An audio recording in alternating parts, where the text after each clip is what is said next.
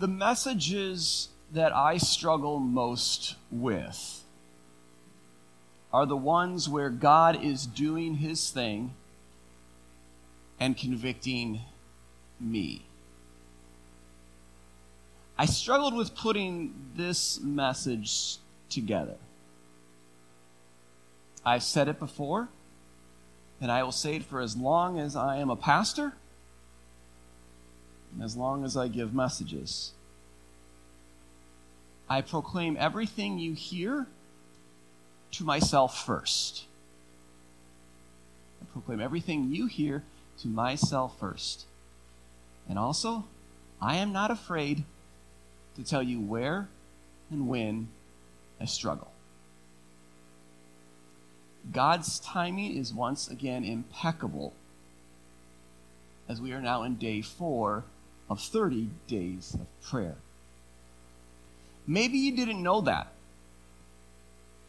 Maybe you did, but you're choosing to ignore it. Maybe you've picked up a prayer book that's been written, that's been published specifically for you and given to you as a gift, and you're fully invested three days in. Maybe you're somewhere in between. No, no matter where you are, you are here with us, and, and together we're doing 30 days of prayer as a body of believers. Seeking God's will for His church. Not only here at LMC River Falls, but for His church worldwide. So we are praying with purpose and living by faith. But maybe the, the question that first needs to be asked is are we? Are we praying with purpose? Are we living by faith? Or are we just going through the motions? Stuck in a rut. Praying the same repetitive, predictable, and safe prayers. If you were to do an inventory of your prayers, what would they look like? If you were to do an inventory of your prayers, what would they look like? And I ask this because I ask myself the same question. Are you praying for the same thing? Are, are your prayers telling God what you want? Are, are your prayers telling God what you think is best for you? Are, are your prayers telling God what is what you think is best for, for this church? For his church? Are you praying about the same struggles and presenting the same requests before God in the same way, the same time, every day? That being, even if you try to pray at all. You, may even know that you should pray more with more faith, but you don't know how. So the prayers remain the same safe, predictable, and dare I say, faithless. Now, understand, not i'm not saying that, that you or i don't have faith that, that's not what i'm saying at all but, but what i am saying is that, that our prayers often tend to be empty And yet, friends, I truly do believe that God wants more for you. He wants more for me. He wants more for His church in our prayers. The question then has to be asked do we? Do we want more? Do we want to know Him more intimately? Do, do we want to cast hesitation aside to know Him more in this amazing way? I can't answer for you. I can only answer for myself. But I can also tell you that when you seek to communicate with God, when you seek to communicate with God in real and vulnerable prayers, He doesn't wrap up things nice and easy. Gone is the idea of what's in this for me. And it's replaced with this trust factor. Trusting Him. Trusting Him as we don't know what He will do next. And as we pray this way, we, we see that some days are chock full of blessings. Others are filled with challenges, struggles, persecution, and opposition. Yet every moment of prayer is filled with His presence. Every moment of prayer is filled with His love. This life that we have, it's not ours. It's His. This church is not yours. This church is not mine. It is His.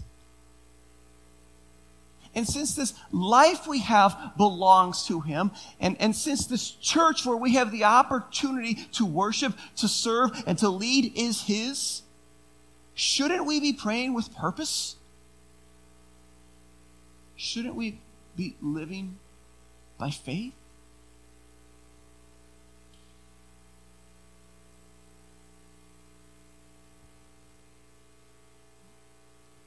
To pray with purpose and to live by faith means it's time to start talking to God. Really talking to Him and, and really listening to Him too. You open up your Bible or you open up the Bible app on your phone, and you will see that since God created man and woman, people have been praying with purpose and living by faith. Their prayers to God are honest, they're desperate, they're real, they are purposely delivered they're purposely delivered with the intent to listen to God's response and live by faith to His will being done. Now, we need to take a moment to, to pause to understand these words live by faith. Because these words are going to be before us every week that we gather here over the next month as we work our way through Hebrews 11. So, to understand these words, live by faith, in Hebrews 11, we have to go back to the letter from Paul to the Romans. Romans chapter 1, verses 16 and 17. Romans chapter 1, verses 16 and 17. Listen to what Paul writes. He says, For I am not ashamed of the gospel, for it is the power of God for salvation to everyone who believes, to the Jew first, and also to the Greek. For in it the righteousness of God is revealed from faith for faith, as it is written, The righteous shall live by faith. So, what Paul is, is saying here, what, what Paul is telling the Romans, what he is saying, what, what we are saying here is, is we are saying, I am not ashamed of the fact that Jesus Christ died for me. I'm not ashamed by that. That, that He and, and He alone has saved me from all my sins. That He and He alone has saved me from death. That He and He alone has saved me from the power of the devil by His death on the cross. We're also saying, I don't care what the world says. I am proud of what Christ has done for me. I am proud of what he has done for me. And the power of God is for salvation. This is where our confidence is. Because you see, the gospel is not simply words. The gospel is not simply words. A man died on a cross, was laid in a tomb, and rose again from the dead. That's truth. That's the gospel. They're not just words. So the Holy Spirit then works this in us. This Holy Spirit works this faith in us and brings us to salvation. How? From God through Christ. God does the work, not us. There's no shame in saying that. So everyone who believes this gospel this gospel that always has God's power tied to it. They and we receive its power. How? Through faith. You see, we are saved by grace alone, through faith alone. For in the righteousness of God, that is Jesus' holy status, okay? That is, Jesus' holy status is given to you the righteousness of God, that is Jesus' holy status, is credited to your account through his death and resurrection, so that we, the ones who are righteous by faith, by the work of the Holy Spirit, we shall live. And by receiving these gifts by faith through the power of the Holy Spirit, now empowered by that same Holy Spirit, we can boldly proclaim that the gospel is more than words and courageously live by faith. Like Noah. Why do we start with Noah? If you look in your booklet, you don't have one yet, I really, really encourage you to pick one up. They are, they are free. Take them. We got them for you. Whether you're first time here, last time here, whatever, take one. But, but, but why do we start with Noah as we turn to a week of praying for the church? Well, it's because Noah was um, living in a time much like ours. Things were not good actually, if, if you know the account of the flood at all, you would say that, that me merely saying things were not good is an understatement. What Genesis says, chapter 6, beginning with verse 5. The Lord saw the wickedness of man and woman. It was great in the earth, and every intention of their thoughts of their heart was only evil continuing. The Lord was sorry that he made man on the earth, and it grieved him to his heart. So the Lord said, I will blot out man from whom I have created from the face of the land, man and animals and creeping things and birds of the heavens, for I am sorry that I have made them. But Noah found favor in the eyes of the Lord. These are the generations of Noah. Noah was a righteous man, blame was in his generation, and Noah walked with.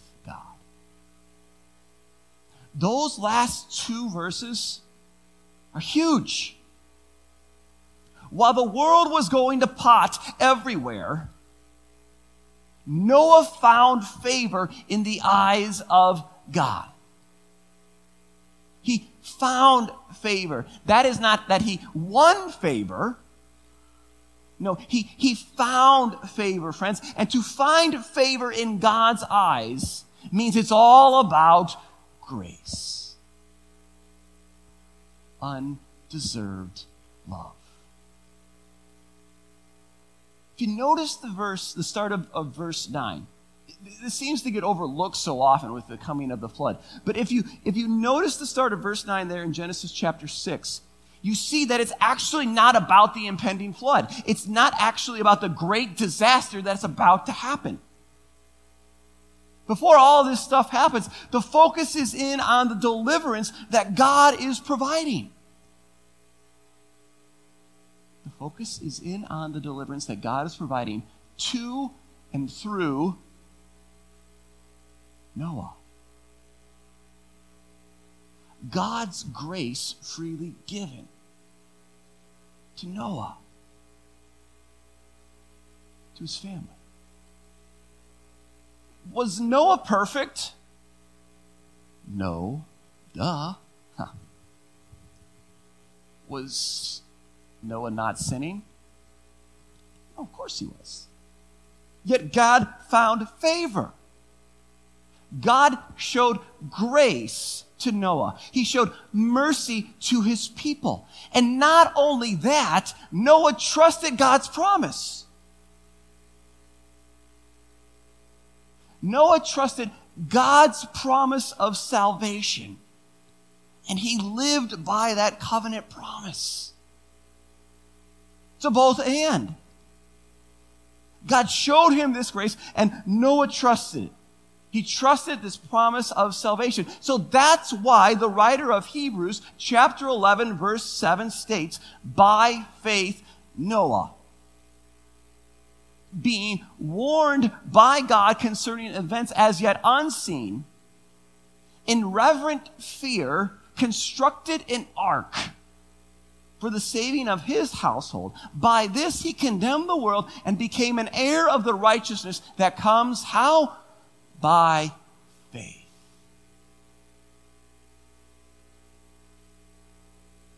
Noah, by God's grace, had faith. Noah, by God's grace, had faith in what God was saying. He acted in faith despite the inability to see evidence of the impending disaster that God said was coming. He built an ark in dry land. He built an ark on dry land. Why? To show God respect. He was concerned with what God said, not with pleasing other people. He was listening to what God said instead of everyone else around him. He was listening to God who knew better than all the other people who said, well, this is what's best or this is what's best. He was concerned with what God said, not with what man said. So while this ark was being built, do you think Noah and his family just shut themselves off from the outside world? Do, do you think that they just ignored the debauchery around them and sunk into, into, the, into this little world of, of building the ark? No. Scripture tells us this. They didn't just shrink away from it all. First Peter chapter 3, verse 20 tells us that God was patient during the days of the ark building. Was the ark built in a day? No way, right? So, so God was patient during the days of the ark building. And all the while, Noah was proclaiming to the people what? He was proclaiming to them what God had told him. God had shared with him by faith that this impending doom was coming. They all heard it, yet they failed to hear it and they failed to believe God's word. Day in and day out, by faith, Noah was in contact with God. Day in and day out by faith. Noah was in contact with God as he boldly proclaimed and lived by faith. And through this, he became an heir of the righteousness that comes by faith. And an heir does what? Nothing. It just, the heir just receives, right? So, so the heir receives this inheritance. Noah received this inheritance. Noah received this salvation not because of his obedience in the building of an ark. No, he received this inheritance, this gift of a salvation, because he believed in God. And he was given the blessings of faith. Now, following the direction and command of God, you know what that was? That was the fruit of his faith. Following the directions and the command of God, that was the fruit of his faith. So, church, that's what you are. You worship here, but you're the church. We've been given a faith like Noah. From God, through Christ, right to me, right to you. And then where? Out to others. God's gift of love, God's gift of mercy, God's gift of grace in Jesus Christ given to us. How? By faith. Now, church, knowing you have been given this faith like Noah, look out into the world. What do you see?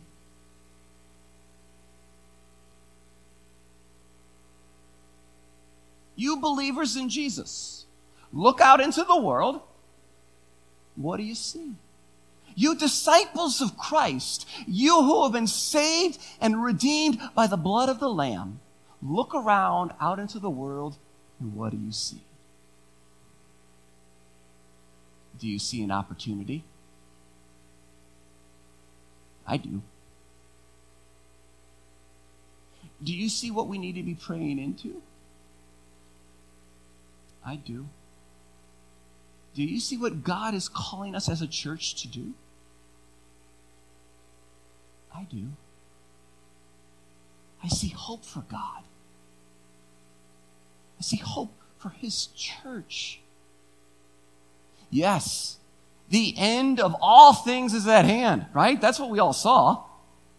We, we, we know the end of all things is at hand. So, therefore, we are to be self controlled and sober minded for the sake of our prayers